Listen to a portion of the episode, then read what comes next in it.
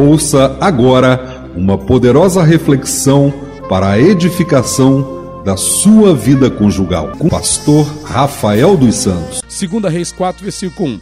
Versículo 1. Certa mulher das mulheres dos discípulos dos profetas clamou a Eliseu dizendo: Meu marido, teu servo, morreu, e tu sabes que ele temia ao Senhor. É chegado o credor para levar os meus dois filhos para lhes serem escravos. Eliseu lhe perguntou: Que te hei de fazer? Dize-me, o que é que tens em casa?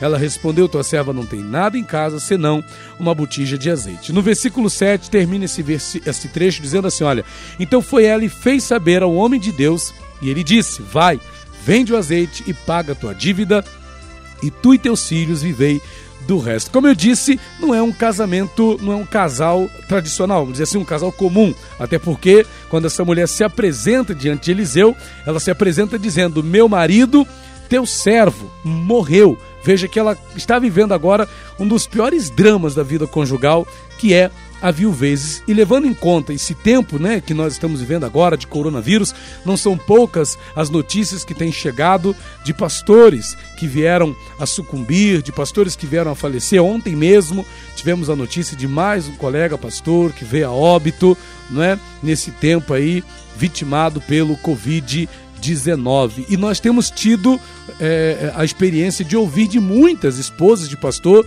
que vieram a ficar viúvas. E não só esposas de pastor, ah, infelizmente, muitas mulheres têm ficado viúvas nesse tempo. E com certeza a viuvez é um drama que afeta a vida de qualquer pessoa. Qual é a mulher que não vai se sentir afetada com o falecimento do seu esposo? E qual é o esposo que não se sente afetado com o falecimento da sua esposa? Mas nós aprendemos algo aqui nesse trecho de, de 2 Reis, capítulo 4, que deixa claro uma coisa: mesmo esse homem tendo vindo a faltar, mesmo esse homem tendo sucumbido, mesmo esse homem tendo morrido, ele deixou para nós, como esse casal deixa algo para nós, mesmo tendo sido alcançado pelo drama da viuvez, esse casal deixa para nós uma lição. E quais são as lições que a gente aprende nesse casal aqui da Bíblia? Com esse casal. Vou ler de novo o versículo 1. Certa mulher das mulheres dos discípulos dos profetas clamou a Eliseu dizendo: Meu marido, teu servo morreu, e tu sabes que ele temia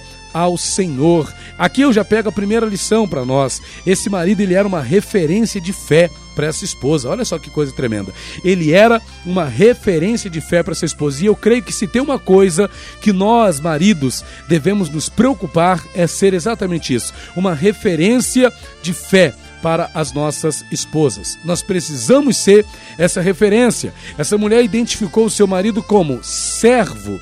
Meu marido teu servo. E segundo, ela disse: E tu sabes que ele temia ao Senhor. Tem coisa melhor do que uma esposa identificar o marido como um servo de Deus e como alguém que teme ao Senhor? Veja só as referências que essa mulher tinha do seu marido. E o que eu posso dizer claramente, o marido dela era uma referência de fé. Será que você, marido, tem sido uma referência de fé para tua esposa? Será que quando a tua esposa olha para você, ela fala que você é um servo de Deus? Será que ela te apresenta como um homem que teme ao Senhor? Quais são as coisas, quais são as virtudes que a sua esposa vê em você, que fazem de você uma referência para ela? Pastor, mas meu marido não é cristão, mesmo não sendo cristão mesmo ele não sendo um servo de Deus, mesmo ele não seja sendo uma pessoa talvez que tenha temor de Deus, né, como fala-se religiosamente, mas ele tem, ele é honesto, ele é uma pessoa de caráter, ele é uma pessoa que eh, honra seus compromissos, né? ele é uma referência nas atitudes que ele toma, mesmo não sendo cristão, porque isso é uma coisa boa. É bom você ter um cônjuge que fala bem de você, é bom você ter um cônjuge que fala, que exalta as suas qualidades. E foi o que ela fez. Mesmo o marido não estando mais presente, ela dizia: Teu servo. Mesmo o marido não estando mais, mais, mais presente, ela dizia: Ele temia ao Senhor. Isso faz desse homem uma referência e é isso que nós precisamos nos preocupar em ser para os nossos cônjuges, uma referência de fé. A segunda coisa que a gente aprende com esse casal, ele morreu, esse marido morreu, mas veja, por ser uma referência de fé, ele deixou para essa mulher o quê? Uma direção. Ele veio a faltar, Ele não estava mais presente, ele morreu. Como é que a sua esposa vai se virar agora? Ela tinha dois filhos para criar ainda. Como é que ela vai seguir na vida? Essa mulher precisava de uma direção, ela precisava de um caminho. E foi exatamente o fato desse homem ter sido uma referência de fé que ele se tornou também para ela o quê? Que ele deixou para ela o quê? Uma direção. Ela não ficou perdida, né? Porque tem muitas mulheres que perdem seus esposos, dada a condição na qual ela vivia de dependente do marido. Isso é normal, não é nenhuma vergonha depender do marido, não é de ter necessidades do marido, isso não é nenhum problema. Mas aí o marido vem a faltar, a mulher fica perdida fica sem rumo, não sabe aonde ir, não sabe quem procurar, não sabe que caminho seguir. Mas veja que esse marido aqui dessa mulher, não, ele não deixou sua mulher perdida. O problema do homem vir a faltar, isso é normal, é da vida. Ninguém decide o dia que vai morrer. Mas a questão é: se hoje você, marido, morresse, como a sua esposa ia ficar? Não estou dizendo que você vai deixá-la pobre ou rica, mas você deixaria pelo menos uma direção para ela? Você deixaria pelo menos um caminho para ela seguir? O que, que ela faria? Para onde ela iria? Será que durante o tempo que vocês ficaram casados, você foi dando algumas dicas para sua esposa do que ela poderia fazer se caso você viesse a faltar? Será que durante o tempo do casamento de vocês, vocês tiveram a preocupação de, de, vocês têm tido a preocupação de se sentar e conversar sobre isso? Olha, mulher, se eu morrer, porque tem gente que tem medo de falar de morte, mas a morte hoje em dia é uma realidade. No tempo que nós estamos vivendo, mais ainda. Será que vocês conversam sobre isso? O que, que a tua esposa vai fazer se você morrer?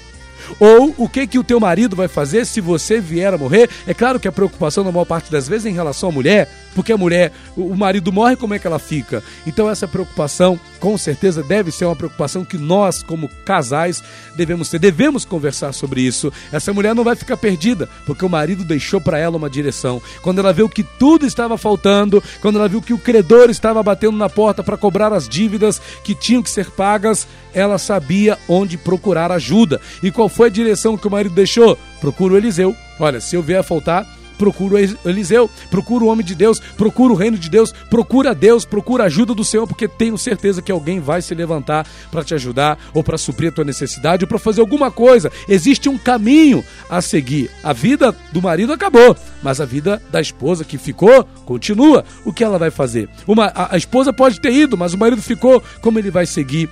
A vida. Esse homem vai deixar uma direção para sua esposa. E sabe o triunfo aqui dessa, desse casal, para a gente concluir essa reflexão? O triunfo está aqui no versículo 7, olha. Então foi ela e fez saber ao homem de Deus, aquele que foi usado por Deus para atender a necessidade daquela esposa viúva, e ele disse para ela: Vai, vende o azeite e paga a tua dívida, e tu e teus filhos vivei do resto, mesmo ausente, mesmo provedor natural, não se fazendo mais presente, aquela família não ficou na mão, aquela família não ficou desamparada, porque o nosso Deus foi fiel àquele marido que, enquanto estava vivo, foi uma referência e deixou uma direção para sua esposa. Que você tenha essa preocupação, viu?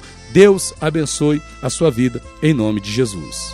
SOS Vida Conjugal